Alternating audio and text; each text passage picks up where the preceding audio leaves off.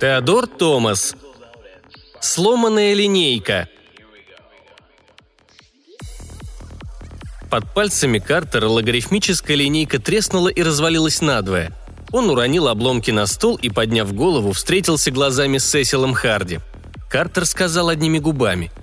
«Я так хочу этого, Сесил, так хочу!» Харди медленно наклонил голову. «Я знаю, Уолтер, я понимаю тебя». «Понимаешь? Я растил его чуть ли не с пеленок. Я сделал из него человека. Я сделал из него лучшего человека, который когда-либо учился в академии. Я видел, на что он способен, и потому отдал ему все, что у меня было, и он впитал это как губка. Глубокий космос у него в крови. Он...» Картер помолчал, потом добавил. «Если бы мой Уолт не погиб, он стал бы таким, как Лайтнер. Теперь ты знаешь, каково мне». Харди поднялся со стула и положил руку на плечо Картеру. «Я знал все эти годы, Уолтер. Ты хочешь сказать, что это было заметно?» Харди улыбнулся и покачал головой. «Нет, незаметно в том смысле, в каком ты это понимаешь. Я знал, потому что в мои обязанности входит знать, и потому что мы с тобой старые друзья. Я видел выражение твоих глаз, когда ты смотрел на Лайтнера, но никто больше не замечал». Картер выдохнул воздух и провел рукой по ежику стальных волос. «Я старался не показывать». «Ты не показывал. Ты хорошо держал себя в руках. Может быть, даже слишком хорошо. Лайтнер думает о тебе совсем не так, как ты о нем. Я знаю, я не мог позволить ему догадаться о моих чувствах. Это было бы невыносимо. И он должен попасть в глубокий космос хотя бы в награду за все эти годы. В один прекрасный день парень станет начальником космонавтов. И когда этот день наступит, Лайтнер будет лучше меня. Он обязан выдержать испытание. Для меня, для себя, для всей Земли. Такие люди встречаются редко, они нам нужны. Харди взглянул на хронометр и сказал. «Что ж, скоро все выяснится. Он сейчас спускается на автолете к городу. Мне пора к приборам».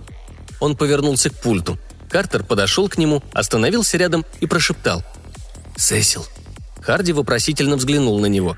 «Зачем испытывать Лайтнера? Он все эти годы настолько превосходил остальных. Мы можем спокойно обойтись и без испытания». Глаза Харди расширились. «Волтер, не может быть, чтобы ты говорил это всерьез. Последнее испытание – единственный способ заглянуть в душу человека. Чувства, испытанные им при возвращении домой, скажут нам, настоящий ли он разведчик глубокого космоса или просто еще один искусный космонавт.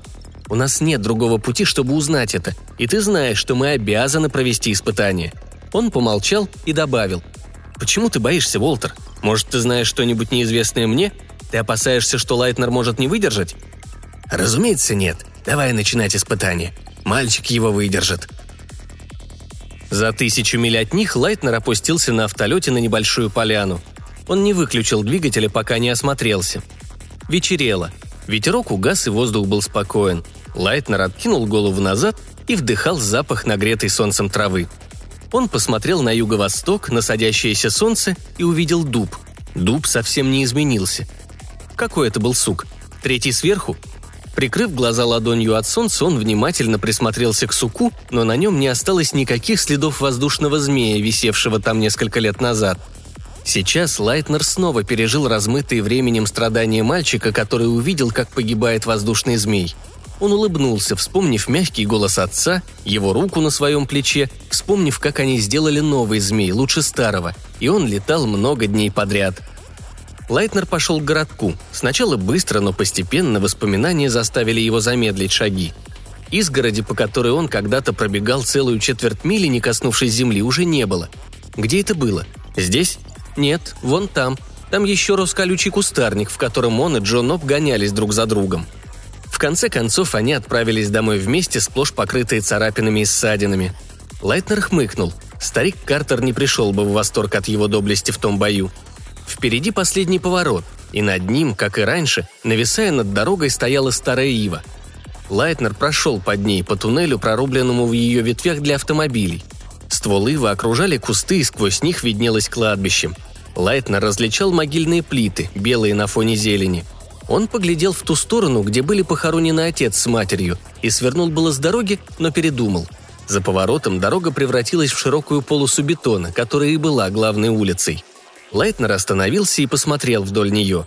Солнце садилось за спиной, и косые лучи окрашивали улицу в красноватый цвет. Редкие прохожие виднелись на тротуаре, да изредка проезжала машина и исчезала за углом. Негромкие звуки голосов и урчание моторов доносились сквозь пелену теплого воздуха.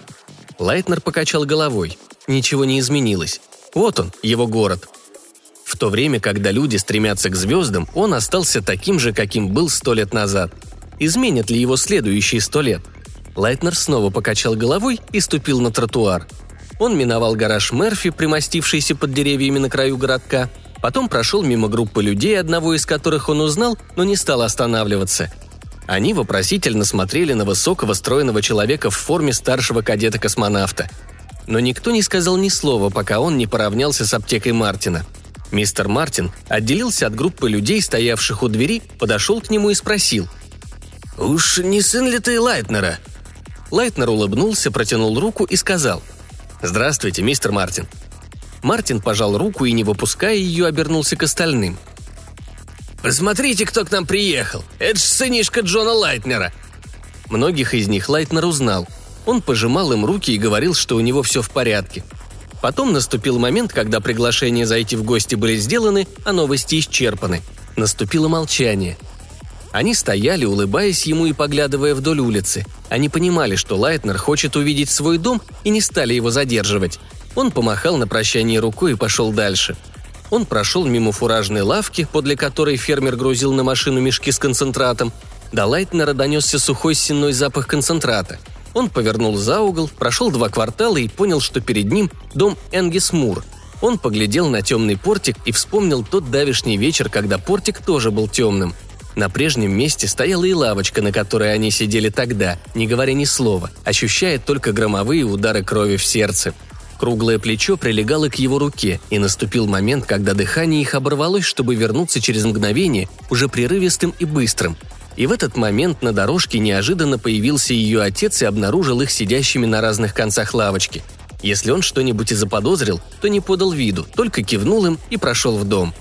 Лайтнер улыбнулся, вспомнив об этом – он не чувствовал волнения, только слегка удивился тому, что когда-то такие вещи представлялись ему значительными. В доме Муров горел свет, но он не стал сворачивать к их двери. Он пошел дальше и через квартал остановился перед своим домом. Дом не был освещен. Очевидно, его нынешние хозяева сейчас отсутствовали. В нем мало что изменилось.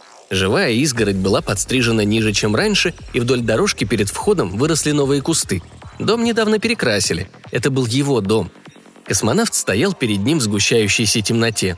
Воспоминания заполнили его сердце и завладели умом. В тысячи миль отсюда два человека напряженно всматривались в кривые, выписываемые приборами на бумажных лентах.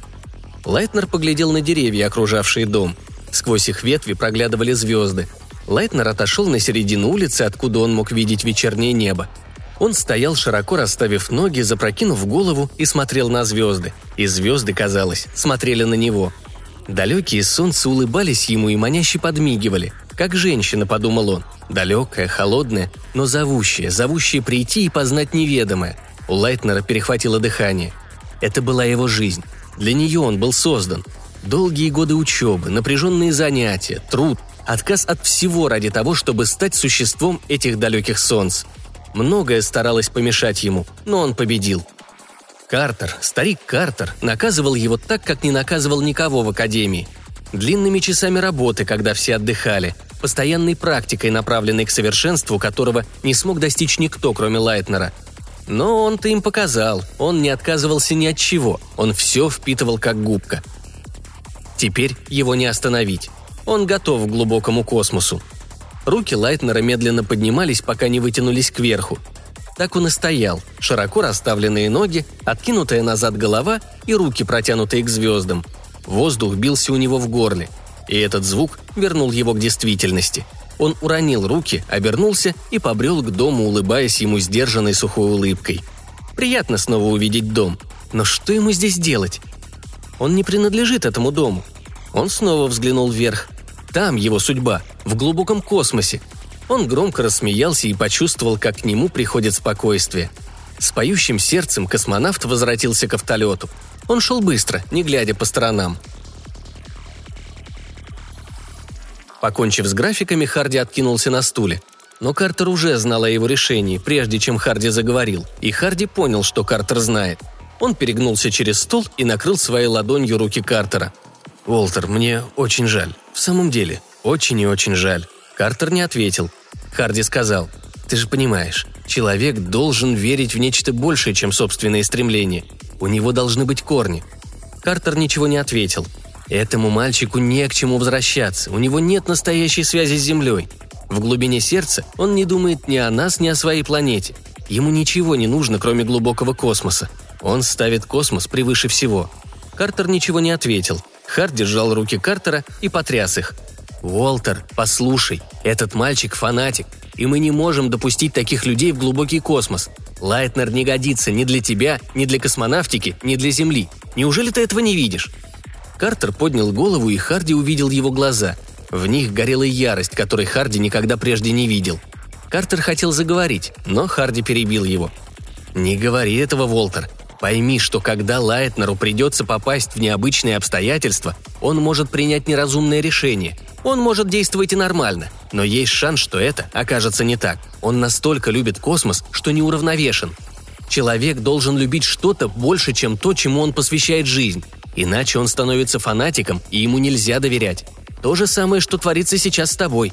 Ты же любишь этого парня. Но, как это говорится, ты не была бы мне так дорога, не будь мне честь дороже. Это и есть ответ на все. Картер опустил голову. Он сидел неподвижно. Но потом руки его дрогнули, пальцы побелели от напряжения. Он нагнулся и подобрал половинку сломанной линейки. Подержал их на ладони, разглядывая, а затем поднял на Харди глаза. Ярость ушла из них. Он сказал – «Все в порядке, Сесил. Спасибо тебе. Большое спасибо». И он выкинул обломки линейки в мусорную корзину –